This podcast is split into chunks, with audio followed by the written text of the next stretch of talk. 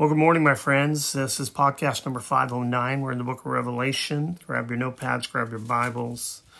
Let me pray for us. Lord, I ask you to open our eyes and enhance our understanding so that we can grasp what you want us to learn today. I also ask you to enable us by your Spirit to apply the truths we learn to our daily lives and to be guided moment by moment by your word. In your precious name we pray. Amen. Revelation 1 3 is our memory verse. Blessed is the one who reads aloud the words of this prophecy, and blessed are those who hear and who keep what is written in it, for the time is near. A threefold blessing upon you and upon your family. Now let's turn to Revelation chapter 2. We're going to try to get through this chapter today, but you know how that works. Uh, verse 24. Remember, um, he's just shared the con- uh, condemnation, and now he says to the rest of the people in verse 24, But to the rest of you in Thyatira who do not hold this teaching, the teaching of Jezebel, who have not learned what some call the deep things of Satan, to you I say, I do not lay on you any other burden, any of the burdens that are above, and we'll see as with some scriptures how God is not the one who burdens us. Only hold fast what you have until I come, the one who conquers who keeps my words until the end. To him I will give authority over the nations, and he will rule them with a rod of iron, and as with the earthen pots are broken in pieces, even as I myself have received authority from the Father, and I will give him the morning star, which is Jesus Christ. He who has an ear, let him hear what the Spirit says to the church. So let's get into this. Uh, he says, the rest of you, not all of the people in the church in Thyatira, just like not all the people in any particular church are are doing evil um, or doing good. And so, but he says here to those that are doing good, not everyone in the church had been unfaithful to the Lord, and because of that, he provides uh, a special word to them. He says, I'm not going to lay an extra burden on you. We'll get to that. He says, the deep things of Satan. This apparently refers to the seducing false teaching that led to eating food sacrificed to idols and also sexual immorality, which is not what God intends for any of us. Let's look at 1 Corinthians chapter 6. 1 Corinthians chapter, uh, excuse me, 1 Corinthians chapter 2. I'm going to read my own writing again, verse 10.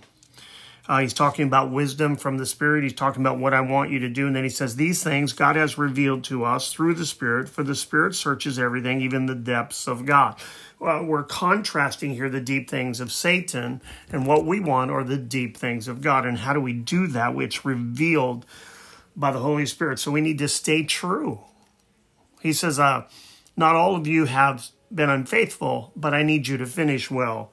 Uh, in this. And then he says, I do not lay on you any other burden, verse 24. And this is essential to us because we need to realize a lot of people think that uh, coming to Christ is this burden. Let's go to Matthew chapter 11. Is this burden? Um, oh man, I, I got to do all of my life and I've got to do this Christianity thing. And that's just not the case. that's just not the case. For one who, for someone who's been doing this for about 40 years now, um, or more, I can't even figure out the dates anymore. It's been a long time and it's been a great run um, because of Christ. But Matthew chapter 11, verse 28. Matthew chapter 11, verse 28. Some of you know this. Come unto me, all who, who labor and are heavy laden, and I will give you rest. Take my yoke upon you and learn from me, for I am gentle and lowly in heart. It's the only place Jesus describes himself. And you will find rest for your souls, for my yoke is easy and my burden is light. I'm not adding to you any burden, he says in Revelation, and he doesn't add any burden to us as believers. He re- removes burdens from off of our backs, the burden of sin, the burden of guilt. And in our society that is deteriorating because of sin and painful, um, painfully so, uh, we see people committing suicide and getting involved in drugs and alcohol and destroying their lives. We need to realize that uh, that's not from God. That's not His plan for us. Now go to uh, Acts chapter 15. Acts chapter 15, verse 28. Acts 15, 18 says this For For as it seemed good to the Holy Spirit and to us to lay on you no greater burden than these requirements, that you abstain from what has been sacrificed to idols, and, and from blood, and from what has been strangled, and from sexual immorality, if you keep yourselves from these, you will do well. Farewell. Paul and um, Barnabas come up to Jerusalem to meet with the apostles because some Judaizers had come down and just inflicted all kinds of pe- uh, uh, pain on people who were uh, a brand new converts to Christ. And um, and so Paul comes up and says, "Listen, this is what the people came and did." And James says, "They didn't come from us." They didn't come down from Jerusalem. They came under their own power, and we're totally against that. So they share with them here's a few things that we do need you to do. And these are all good things for them because these are part of things that will keep them pure. And so these are things that they would have known anyway and, and, and asked them to keep. Paul would have asked them to keep anyway. So it wasn't an additional burden. Now look at 1 John. 1 John chapter 5. Because for you and I, many of us have had burdens. We have had things that we that we have carried. And and so we come to Christ and he lifts those burdens. And then people say, "Oh, I don't know how you do that Christianity thing. It's so you're so bogged down with all these commandments and all these things to do." Jesus boiled it down to two things: love the Lord thy God with all your heart, soul, and might, and love your enemies as yourself. Um, let's look at First John chapter five and verse three. For this is the love of God, that we keep his commandments, and his commandments are not burdensome. This is a man, John, who was the longest living apostle, who faced all kinds of struggles and persecutions you and I will never, ever encounter. And yet he says, hey, we keep his commandments, and his commandments are not burdensome. And then we see this all the way back in Revelation. Uh, and, and, and John writes this, uh, writes this down, and he says uh, to the church of Thyatira, you know what, I'm not going to add any other burden to you. The rest of the church is struggling. The rest of the church needs to repent, but I'm not going to add that burden of repentance to you. But I am going to ask you to continue in what you've been doing. Uh, verse 25 says, uh, says, uh, just part of it says, until I come. I need you to keep these things. Uh, Revelation chapter 2 and verse 25. Let me go back there real quick verse 25, and it says, uh, Only hold fast uh, what you have until I come. And what does he mean by that? Let's look at uh, Revelation 22 and verse 7. Revelation 22 and verse 7 it says, And behold, I'm coming soon. Uh, um, behold, I'm coming soon. Blessed is the one who keeps the words of the prophecy of this book. So there is this holding on. There's there's this believing until the end. There's this reward that comes uh, for us to stand fast and to stand true. And verse 26 is like, and it says, to the one who conquers. The Christian who is faithful and obedient is the conqueror. Overcomer or conqueror here is the Greek word nikao, N I K A W. It means to conquer, to prevail, to triumph, over, to overcome. And in the New Testament, it is used 28 times, and it's in the verb form, meaning activity or action. And so it is this, it is this prevailing in this continually of striving forward uh, that we need to be involved in. And it's essential to us uh, that we realize that it's not a sprint, it's a marathon. That it is the continual, ongoing um, keeping of the faith. Let's look at uh, 22, verse 17. It says, The Spirit and the bride say, Come, and let the one who hears say, Come, and let the one who is thirsty come. Let the one who uh, desires take the water of life without price. And then down in verse 20, it says, He who testifies to these things says, Surely I'm coming soon. Amen. Come, Lord Jesus. So he's coming, and he's coming. His coming is, is imminent, I believe, for the church in the rapture which is his appearing. And then I, I believe it is um, it is for us to hold on until that happens. Now, I don't mean hold on in the sense that, oh, we're just going to barely make it. No, I mean that we are uh, continuing to do and, and be faithful in the things of God. It says, uh, verse 26, we keep his works until the end. We need to, to, to be faithful. It's not how you start in Christianity. It's, it's, it's really how you finish it is uh, staying true. Look at First Corinthians chapter uh, 9 and verse 24. 1 Corinthians 9 and 24. It's Paul says, "Do you not know that in a race all the runners rise, but a run, all the runners run, but only one receives the prize. So run that you may obtain that prize." We need to continue to move forward. We need to continue to understand that it is the conquerors, uh, not just those who run, um, not just those who are hanging around, but those who run the race and run it well. Um, Look at uh, Revelation chapter 2 and verse 11. Revelation 2 and verse 11 says, He who has an ear, let him hear what the Spirit says to the church. To the one who conquers will not be hurt by the second death. And again, that second death is um, is is is hell. It is that um, the reality of an eternal life separated from God in a real place called hell. Revelation chapter 3 and verse 21 says, The one who conquers, there's that word nikao again, I will grant him to sit with me on my throne, as I also conquered and sat down with my Father on his throne. So there is this reality coming of uh, of conquering and and being true to the Lord until the end.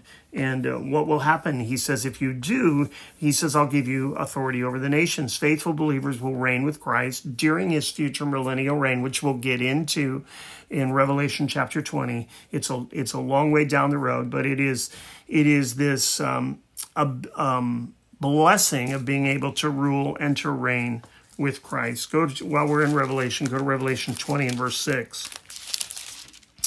Revelation 20 and verse 6 says, Blessed and holy is the one who shares in the first resurrection.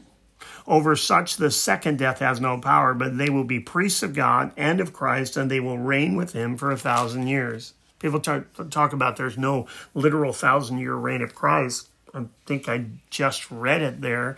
And when the literal um, is there, we should probably take the literal as literal. Otherwise, we're just uh, uh, doing all these gymnastics and trying to adjust to our theological point of view.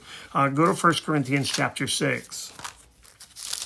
1 Corinthians chapter 6 and verses 2 and 3. 1 Corinthians 6, 2 and 3 says, Or do you not know that the saints will judge the world?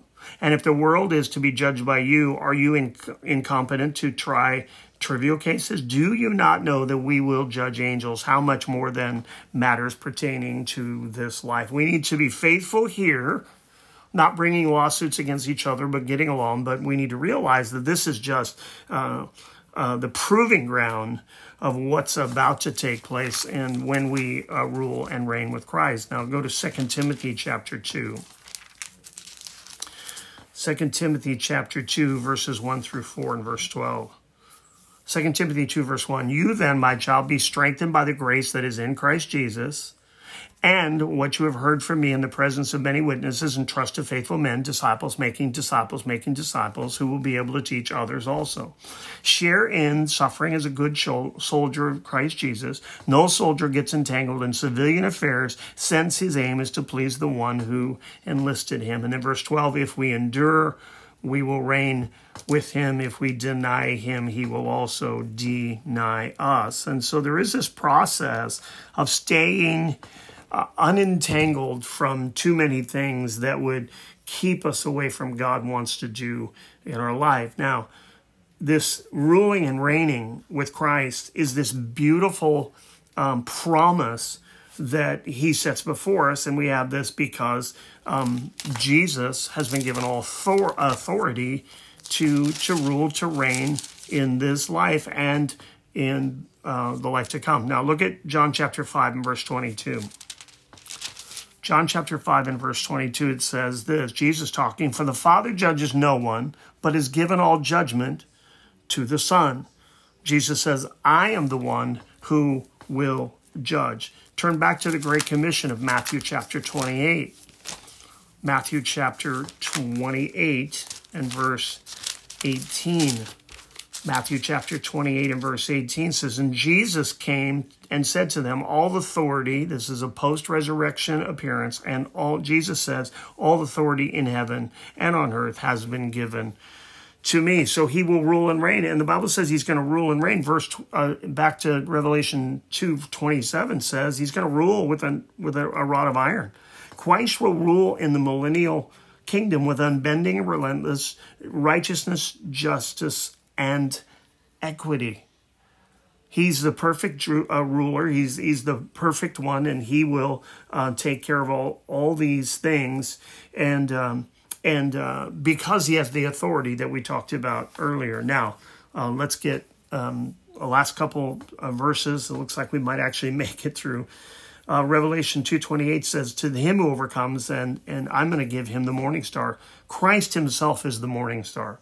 So what it means is that this, this, this beautiful presence uh, is going to be uh, complete in Christ Jesus when we compete uh, compete as a as a um, athlete or as a soldier and we don't get entangled in the things of the world and we finish well there's one day that that reward will be uh, the presence of jesus full time i believe that's what that means.